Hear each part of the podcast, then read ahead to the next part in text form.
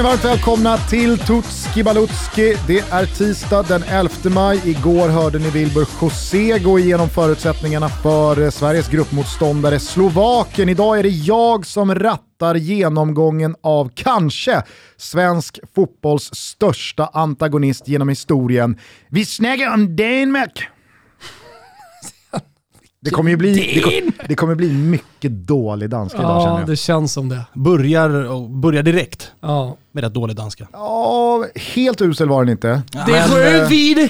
Det, de, är röda, de är vita och deras flagga heter Dannebrog.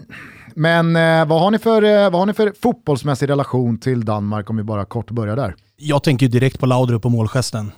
Den, var ju, den gjorde man ju själv. Mm. Och Man då pratar du om åldern. Brian Laudrup när han då glider liggandes och sätter huvudet i handen och är bara blickstilla. Ja, exakt. Kaxig målgest. Får man säga. Ja, nej, alltså min relation eh, när jag växte upp var inte speciellt god. Gillade ju inte de nordiska länderna, var ju inte så jätteförtjust i slutet på 80-talet eh, över det svenska landslaget heller. Så när Danmark vann 92 så, ja, då, då, var jag, då var jag mest irriterad på dem. Och sen så har det varit en irritation över danskarna tills jag slutade harma på dem och började omfamna, började älska Köpenhamn, varit där många gånger, uppskattar danskarna som eh, betydligt mer öppna i sinnet än, än andra nordbor. Så att eh, ja, det, det är en relation som är på bättringsvägen. Det måste jag säga. står väl dock en upp i halsen att de alltid ska påtala att de har ett annat lynne i och med att de är närmare kontinenten än svenskarna. Ja, men det stämmer ju samtidigt också. Och Exakt. de har ju ett annat lynne för att de är, ja, kanske inte för att de är närmare kontinenten, för att de är danskar. Och eh, jag uppskattar den typen av människor mer. Ja, och rivalitet, alltså för mig, jag har ju vissa blodsband ditåt, så att för mig har det aldrig varit fotbollsmässigt. Jag har alltid tyckt om Danmark lite grann sådär i smyg. Medan Norge är ju för mig, det, det, där, där spyr jag. För ännu större anledning till att ogilla dansken, att det rinner danskt blod i Svanemars ådror. Ja, faktiskt. Man kan se en liten jävla blond dansk i dig och det finns ju någonting i Solna-tatteriet också som är lite danskt kan jag Ja, tycka. det får man säga. Det får man säga. Det finns en kaxighet där. Ja. Hörni, Danmark tillhör i sommar Grupp B. De inleder med ett nordiskt möte mot Finland den 12 juni. Sen väntar Belgien och därefter Ryssland. Vet ni vad som är speciellt med Danmarks gruppspel? Nej.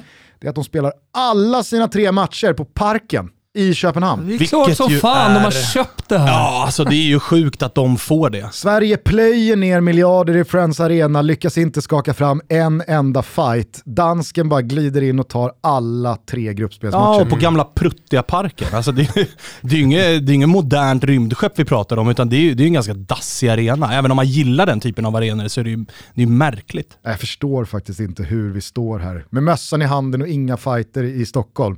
Och så har dansken tre gruppspelsmatcher och en slutspelsmatch. Ja, det, är- det, är- Irriterande. Det, det är helt otroligt. Men vad sa du? Upprepa gruppen en gång till. Finland, Belgien och Ryssland. Ja, Alla matcher spelas på Kanske till och med etta. Men Ja, dit ja. kommer vi. Dit kommer vi. Eh, vi tar det från början. Thomas har redan nämnt det. Danmarks överlägset största mästerskapsminne är givetvis från EM 1992 när man fick skrapa ihop vad man hade och illa kvickt ersätta Jugoslavien som fick dra sig ur mästerskapet på grund av kriget som brutit ut. Och visst fan gick man hela vägen. Det är såklart värt att påminna våra yngre lyssnare om att EM på den här tiden bara avgjordes mellan åtta lag och således inte var så svårt att vinna. Men visst, ett guld är ett guld och det ska givetvis respekteras. Fina VM-insatser har levererats på både 80 och 90-tal och vem minns inte när bröderna Laudrup snurrade upp självaste Brasilien i Frankrike VM 98 och höll på att slå ut dem i kvartsfinalen. Många klassiska matcher mot gul och gul har det blivit också.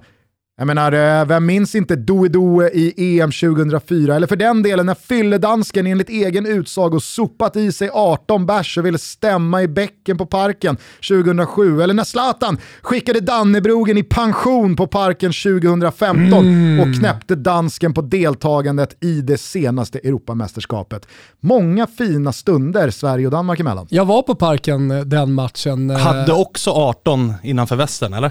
Vad sa Eller du? du tänker på Zlatan... eh, Nej, ja Zlatan tänker Ah, jag på. Eh, okej. det- äh, Den andra var jag inte när, när dansken hoppade in på planen och blev huvudperson. Men, men eh, när vi skickade da, dansken eh, till skolan, höll jag på att säga, I pension. i pension, eh, då var jag på plats. Och det var ju också, Då var både du och jag på pressläktaren och vi var ju Just de det. som eh, verkligen inte höll igen när Zlatan eh, böjde in frisparken. vi lät dansken höra vårt jubel. Alla tittade lite snett på oss, utom Jane Björk Ja. som med varm blick sa “pojken är så fina”.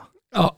Vackert. Sen träffade jag Jane Vackert. Björk, Papiano Gentile inför San Siro-matchen också och hade ett eh, gåshudssurr kring eh, den italienska fotbollen som ligger henne varmt om hjärtat. Frågade om hon skulle vara med i Toto, Gusten.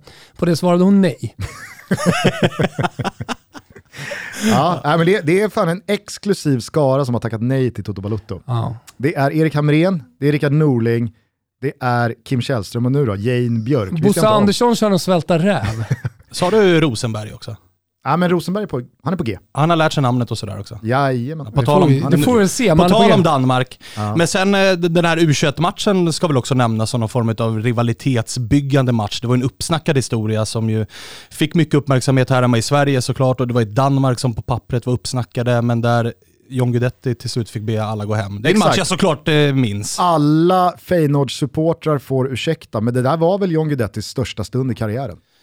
Det kan vi nog slå fast att det var va? Det var ju trots allt med svenska landslagströjan, då blir det ju alltid större även om det var U21. Ja, hur som helst, Danmark har gjort mycket bra och mycket minnesvärt i landslagshistorien, inte minst då mästerskapshistorien. Hur avundsjuk är man på att de faktiskt har ett riktigt guld? Alltså visst, Sverige kan ju komma med sitt OS-guld från 48, men mig gör inte så jävla mycket med. Alltså nu när du säger det så blir man ju avundsjuk på det, men, men det är inte så att man går och grubblar på det. Men jag menar, du är ju fan halvdansk. Ja, du alltså, det, är- det är lika mycket mitt guld som det, som det, som det är danskens guld. Så, att, så att jag menar, det, det, jag är stolt. Kvisslingen Kristoffer Svanemar. Ja, exakt.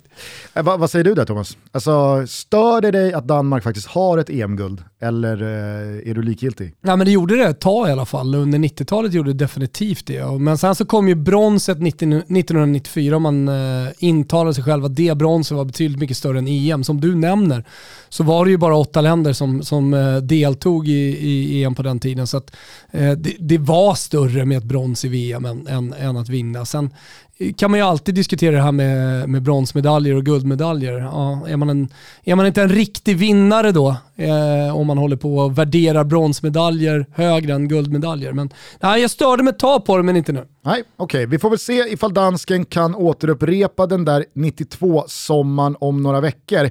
Vägen till det här mästerskapet har i alla fall sett ut som följer. När dansken tvingades till Dublin med kniven mot strupen i november 2019 för att undvika förlust och ett missat mästerskap så trodde i alla fall inte jag att man skulle sitta här lite drygt ett och ett halvt år senare och vara lite småskraj för det rö och det vire.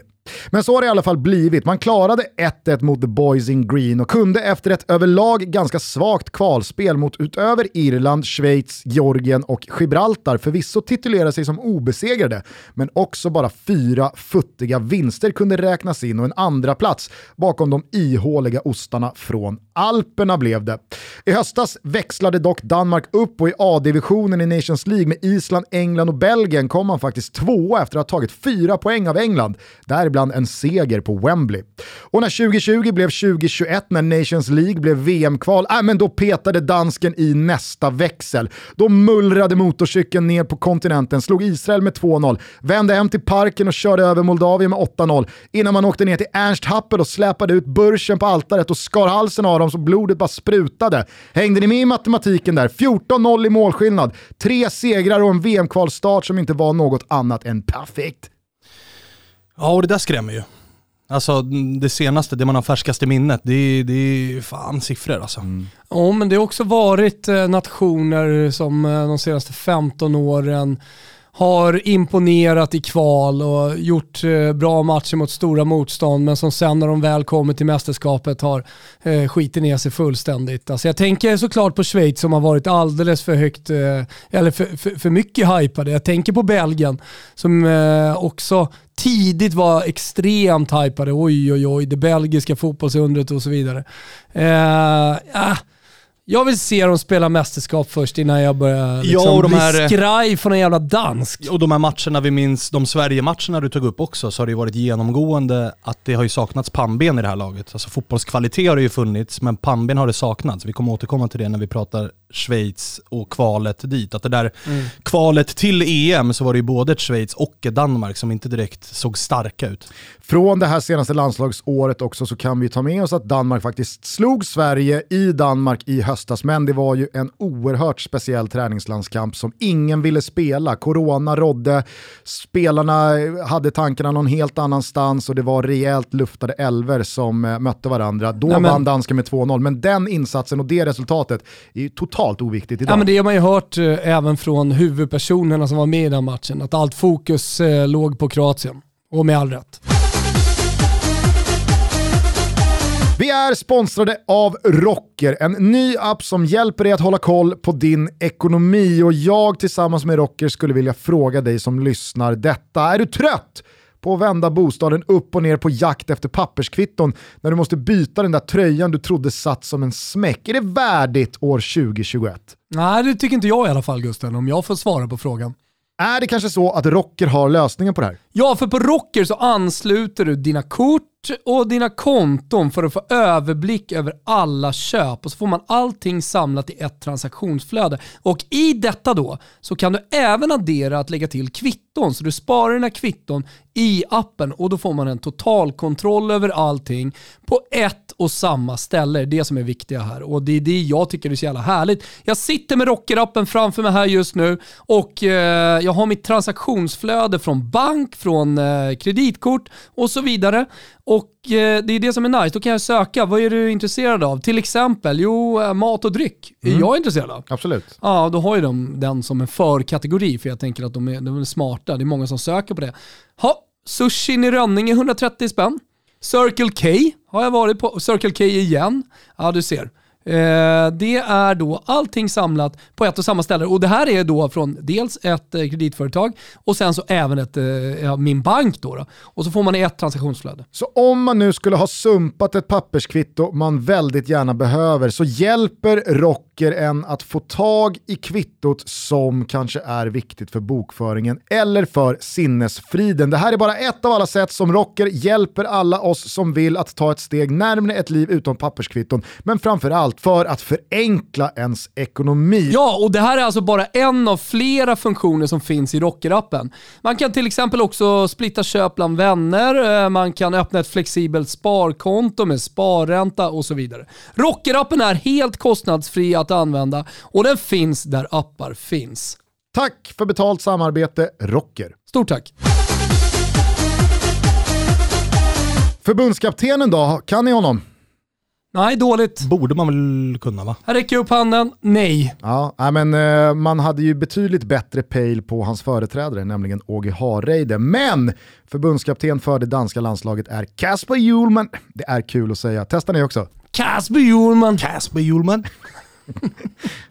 Hjulman. Dansken Svanen. Ja, det lät bra ju. Kasper Hjulman, han är född 1972, han hade en oerhört deppig spelarkarriär i Randers Freja, Herlev IF och B93 innan han 26 år gammal fick hänga upp bootsen i björken efter en knäskada. Efter 7-8 år som ungdomstränare i Lyngby tog han klivet upp och tog över klubbens A-lag 2006. Två år senare så gick flyttlasset till Nordsjälland där han ställde sig bakom Mårten Wighorst innan den gamle mittfältaren tog över U21-landslaget och Hjulman satte sig bakom ratten själv. Resultatet? Frågetecken. Nej, men Kasper Hjulman löste ju givetvis Nordsjällands första ligatitel någonsin och framgången tog honom hela vägen till Bundesliga och Mainz. Men inledningen på sin tid som efterträdare till Thomas Tuchel kan sammanfattas med usel start, kanonperiod på det, följt av en förluststreak som eh, till slut kostade honom jobbet i februari 2015. Tillbaka till Nordsjälland, tre säsonger, helt okej resultat innan DBU, det Danske Bollunionen, lät meddela att Hjulman skulle ta över efter Åge Hareide och EM 2020. Men då turneringen, som givetvis ingen missat, sköts upp expedierades Hareides avtal och Hjulman fick således ta över posten med EM fortsatt kvar på schemat.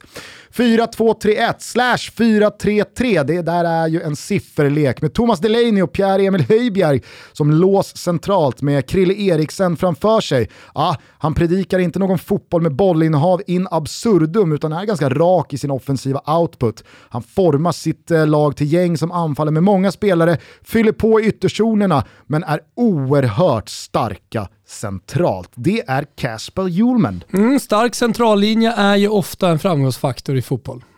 Det kan man konstatera. Kolla på det norska landslaget till exempel. Nu har inte de nått någon framgång, men om det ska bli någon framgång så är det den starka centrallinjen som kommer ligga till grund för det. Och den där mittfältstrean är ju faktiskt helt okej. Okay. Det får man verkligen säga. Kul också kuriosa, det är att Morten Wighorst, alltså tränaren, tidigare spelaren som Kasper Hjulman assisterade i Nordsjälland. Han är nu assisterande till Kasper Hjulman. Mm -hmm. Ombytta roller alltså? Precis. Det känns som att eh, där har hierarkin påverkat relationen. Ja, men när man tänker på det danska, den danska fotbollen eh, så, så, är det ju ett betydligt mer om man jämför med de andra nordiska länderna offensivt eh, och då tänker jag historiskt alltså, inte speciellt mycket på det Gusten säger här. Jag har inte sett dem så mycket i kvalet. Men, men dansken är lite rörligare, de har lite mer fantasi och det tillåts att anfalla på ett annat sätt. Men när du säger att det är ramstarkt bakåt då, eller en stark centrallinje, Ja, då börjar jag bli lite imponerad trots allt. Mm. På tal om att bli imponerade, vi har kommit till punkten snackisen och de källor jag har luftat med inför det här avsnittet pratar ju väldigt mycket om den här VM-kvalstarten. Alltså 14-0 på tre matcher, 9 poäng och det ser så fruktansvärt bra ut. Och så adderar man då att man åkte och slog England på bortaplan i höstas då under Nations League.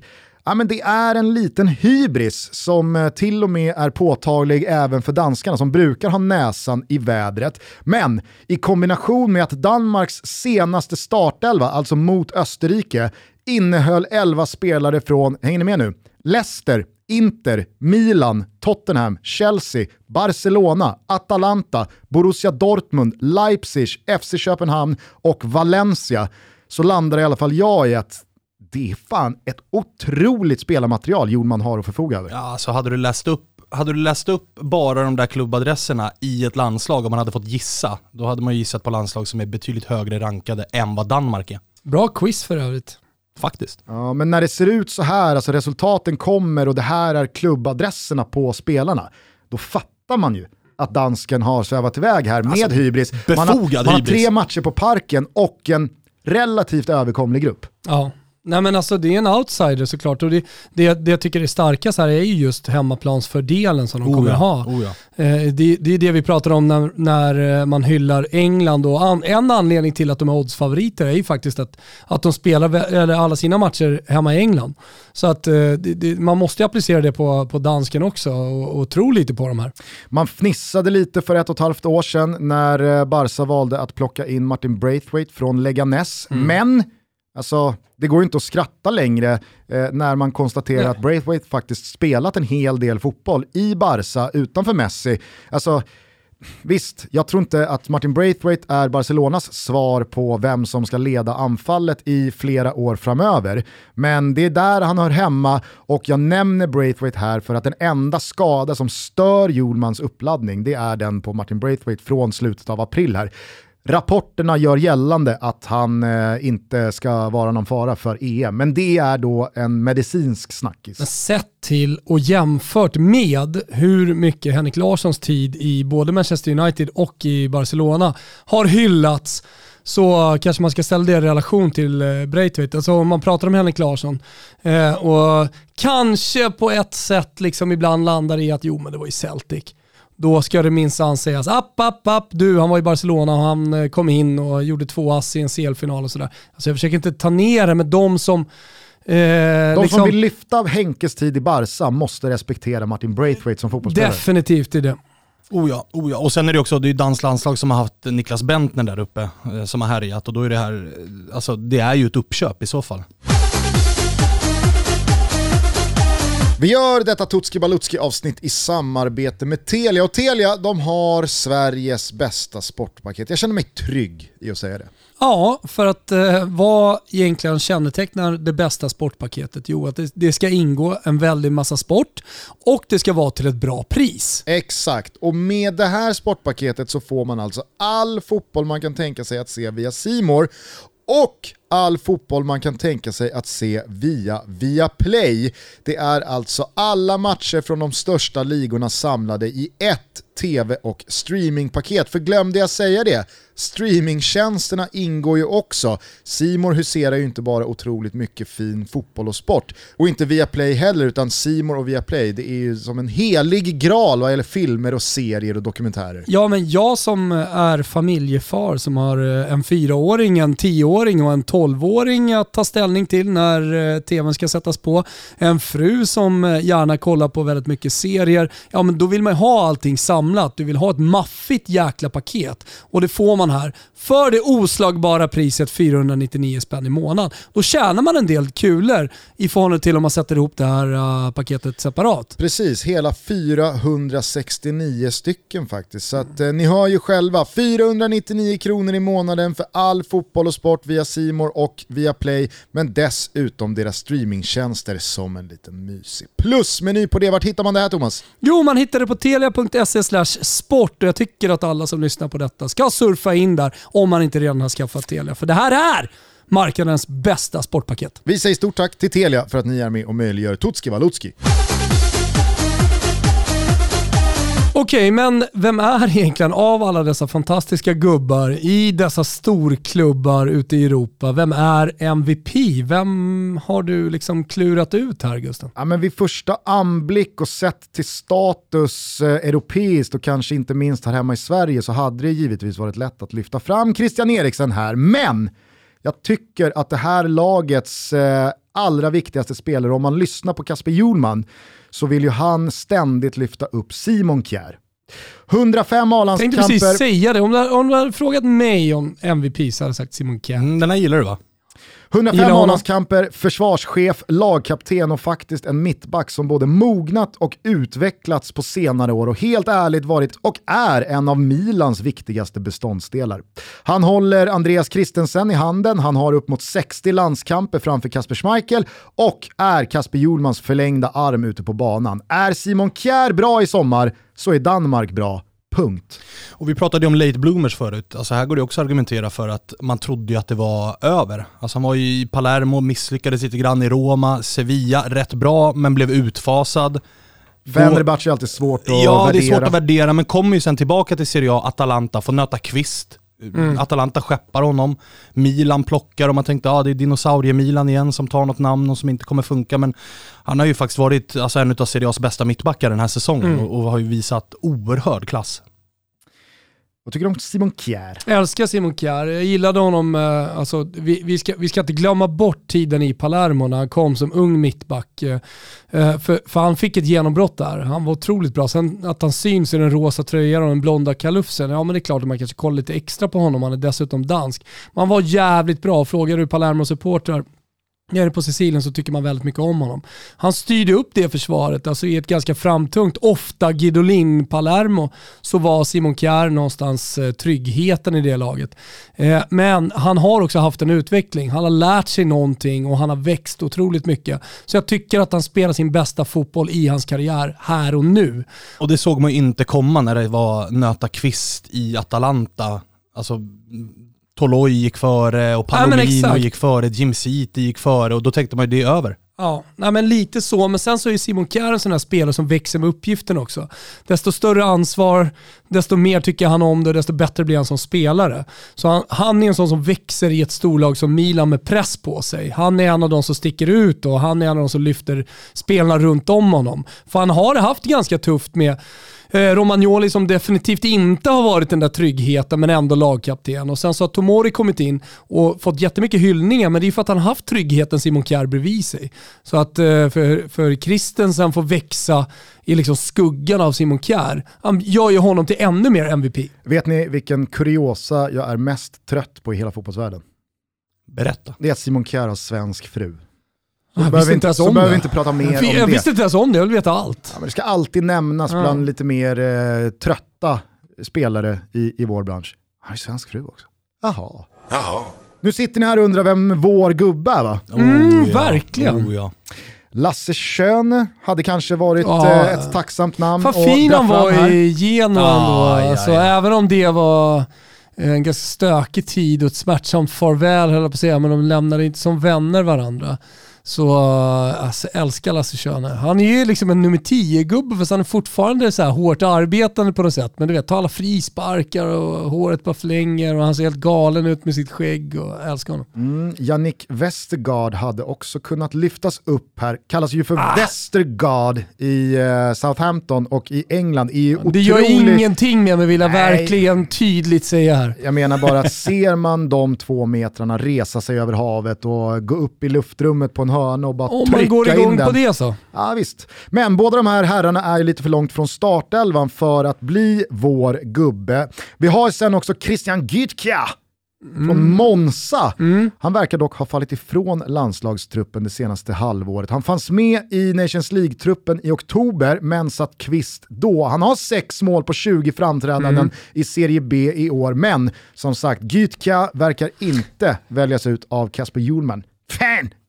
Således så får det faktiskt bli Kasper Schmeichel som är vår gubbe. 10 år i Leicester, stor del i den episka ligatiteln 15-16, verkar vara en oerhört sympatisk gubbe. Peters son och med vår gode vän Fantomens alla underliggande siffror så är faktiskt Kasper Schmeichel en av världsfotbollens mest underskattade målvakter. Han har precis alla siffror på sin sida för att på riktigt kunna hävda att han är en av de absolut bästa målvakterna i fotbollsvärlden. Och ni vet ju vad man brukar säga om mästerskap och målvakter. Det går inte att göra ett bra mästerskap om man inte har en riktigt bra målvakt. Inte för att jag håller på Danmark överhuvudtaget, men jag ser ju stjärnorna stå rätt här för Danmark och inte minst Kasper Schmeichel. Ja, men det är som en röd tråd genom hela den här episoden. Alltså, stjärnorna står rätt. Nu är det snarare liksom lite press på dem från alla som lyssnar på det här. Ja, de spelar hemma, gyllene generation, dessutom rätt ålder på många av nyckelspelarna, de har erfarenhet, de viker inte ner sig inför stora utmaningar. Tvärtom, som jag sa med Simon Kjär, och lyfts av de här stora matcherna och stort ansvar och stor press. Eh, så att eh, det, det är jävla förväntningar alltså, alltså vi, vi, vi, målar upp på när vi, när vi klickade på rec så var det underdog och när vi är klara med det här avsnittet så kommer det vara ja, topp tre. Ja. ja. Men, alltså, hur gammal är han nu? Kasper Schmeichel? Ja. Han är några år äldre än vad jag är, 34-35. Perfekt målvaktsålder då. Men det gäller ju, alltså med Eriksen, det gäller med Kjär, att de har ju en central linje av spelare som de ska pika nu och att då få EM mer eller mindre på hemmaplan, det är ju perfekt för de här gubbarna. Och är det inte så att Kasper Schmeichel förtjänar lite upprättelse, uppbackad av de här siffrorna som Fantomen presenterar? Man pratar ju aldrig om Schmeichel som en av de bästa målvakterna i Europa. Nej, och nu när du säger det så det är inte jättemånga som bör vara före. Alltså många är ju före på namn. Alltså mm. en sån som de Gea tänker man ju på verkligen oftare när man tänker på världens bästa målvakt. Men när man tänker på prestationer de senaste, ja men fan två, tre säsongerna så då är det ju fler de Gea-misstag och ifrågasättanden som poppar upp än vad det är runt Schmeichel där man känner att det alltid är det, det levereras alltid. Ja, ja. Herregud. Ja, men kolla på vilka målvakter som har stått i Chelsea, Arsenal, i Tottenham mm. och som alltid nämns före Kasper mm. Schmeichel. Mm. Mm. Ja, ja, ja. Om vi pratar enkom Premier League. Mm. Peters son Kasper, det är, fan, det är vår gubbe. Stjärnskottet, håller ni i nu? Ja, jag sitter och funderar på om man följer ett par gubbar borta i Italien. Det skulle ju vara Pionesisto, men han fick ju vända hem och är väl tillbaka i mittgyllene. Jag gillar hans Skov Olsen i Bologna. Ja, ett jävla skott. Ja. Nej, det har blåst in en gubbe på topp som får titeln Stjärnskottet. Han heter Jonas Alderwind.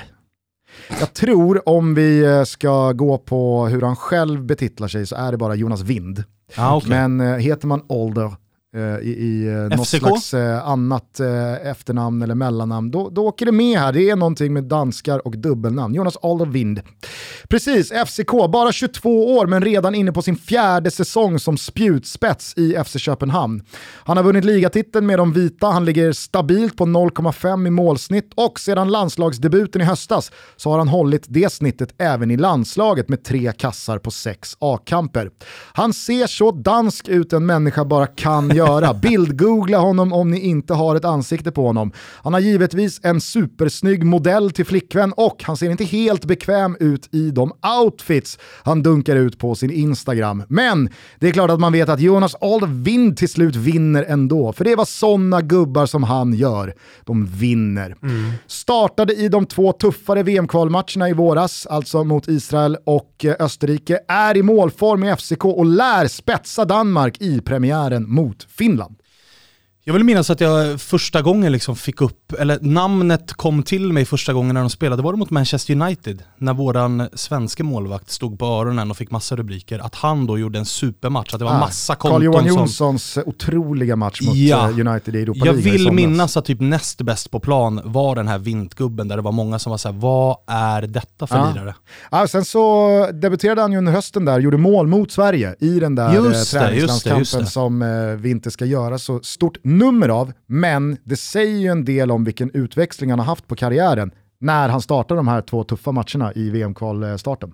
Absolut, och hur mycket förtroende han får. Alltså det här blir väl hans sommar då, att flyga och kanske gå till en större klubb, alternativt eh, eh, hamna i en lite mindre klubb om man inte flyger av. Men alltså det finns ju en del intressanta, tycker jag, anfallare generellt sett. Jag tänker på Andreas Cornelius, vad har hänt med honom? På tal om Atalanta. Är, där är över. Tror han är i Israel nu eller någonting sånt. Men Nej, han, Cornelius han är, är i Parma. Är han verkligen Han är, är i, Parma. i Parma och har inte lyckats träffa mål den här säsongen. Ser fortfarande ut som en vitvara. Ja, och man lurades ju förra säsongen när han gjorde typ nio mål. Var, jo, men, men det, det är också den typen av gubbe alltså. som gör däremot, under en sommar. Däremot så finns det ju stjärnskott i Serie A i Skov Olsen, men kanske framförallt den här Mikkel Damsgaard i Sampdoria som ju ryktas till Juventus och till, till Roma och till, till större klubbar som ju också skulle kunna vara där och konkurrera. Mm. Men Håll koll på Jonas Aldervind. Ja, mm. det kommer jag göra. Eh, Ruben då, Thomas? Va? Hur... Ruben! Ruben! Ruben! Ruben! ja, men ska ni lägga era, ska ni lägga era danska kronor på honom? Ruben då? Danska kronor i Ruben! Så här tänker jag. Eh, jag tror att Danmark med eh, lätt lätthet tar sig vidare från den här gruppen som tvåa bakom Belgien. Man eh, mötte ju faktiskt Belgien över 180 minuter i höstas, åkte på ganska rejält med pisk då. Så jag tror faktiskt att eh, Belgien, de, de vinner den här gruppen. Således så kommer Danmark då komma tvåa. Vilka får man möta då? Jo, då får man möta tvåan från grupp A som jag tror att Italien vinner. Där bakom ska antingen Turkiet, Schweiz eller Wales komma tvåa och då får de alltså dansken i åttondelsfinal. Var? Eh, det vet jag faktiskt inte. Nej, okay. Men det är väl parken, misstänker jag. kan jag tänka mig att det blir. Eh, så att eh, min rubel blir att Danmark åker ur i kvartsfinal. Alltså de löser eh, åttondelsfinalen, för där tycker jag att motståndet ser så pass tacksamt ut. Sen så får liksom helt enkelt bara slutspelsträdet göra sitt för att det ska ta slut för dansken i ja. kvartsfinal. Så att Danmark ut i kvartsfinal, 6,50 får man borta hos Betsson. Fint. Alltså 6,50 gånger smeten Svanen, Svanus. Ja, det är bara att plocka va? Ja, jag var på väg att säga Svaneprutten, eh, men jag kom på mig själv där. Det är Svanen som gäller i dessa tider. Gärna, eh, gärna med jag, jag är rygg på den. Jag är rygg på den. Är det, är det inte fis på danska? Svanefisen. Svanefisen. Svanefisen. Eh, som alltid så hittar ni våra rublar under godbitar och boostade odds på Betsson. Ni behöver vara 18 år fyllda för att rygga och så vet ni att stödlinjen.se finns öppet dygnet runt ifall man upplever att man har lite problem med spel. Dansken värmer mot Tyskland mm. innan de genrepar mot Bosnien. Det känns som en uppladdning som jag i alla fall eh, landar i att Julman vill signalera att vi menar allvar. Ja, jag tänkte precis säga det. Alltså, nu möter vi ett riktigt jävla bra lag för att vi ska komma in i det här mästerskapet och vara beredda på de stora matcherna. Och sen så skapar vi oss själva lite självförtroende mot eh, pissiga Bosnien. ja men lagom, alltså tysken som Belgien ungefär, då får man en genomkörare där och ja. sen Bosnien. Ja. Så att, äh, det, jag gillar den värmningen. Allt är upplagt för dansk succé denna sommar. Ja det mm. känns hemskt ja, faktiskt. Du får ursäkta Svanen, även fast jag vet att du håller och på nu, Och nu har de dessutom öppnat upp nattklubbarna. Har de det? Ja, ja, ja. Det är 05 på strippklubbar och alltihopa där nere nu vet du. Så att, eh, fan, är alltid steget före den här jävla dansken. De är närmare kontinenten Gugge och de är steget före. Fan! Fan! Kör vi Vi rör vi vid eller blir vi det gör. Bröderna Olsen med Nej. Fly on the wings of love? Nej, Aqua kastar jag in. nej, Aqua har vi också, nej, nej. Det, det är röde vi det här. Alltså, vi ska uppleva 1992 all over again boys. Ah, Okej, ah, ja, det får bli Vi rör vi vid det. Det här var Danmark. Vi hörs imorgon igen. Fortsätt lyssna på Tutski Balutski. Ta hand om varandra. Ciao tutti. Ciao tutti. Ciao tutti.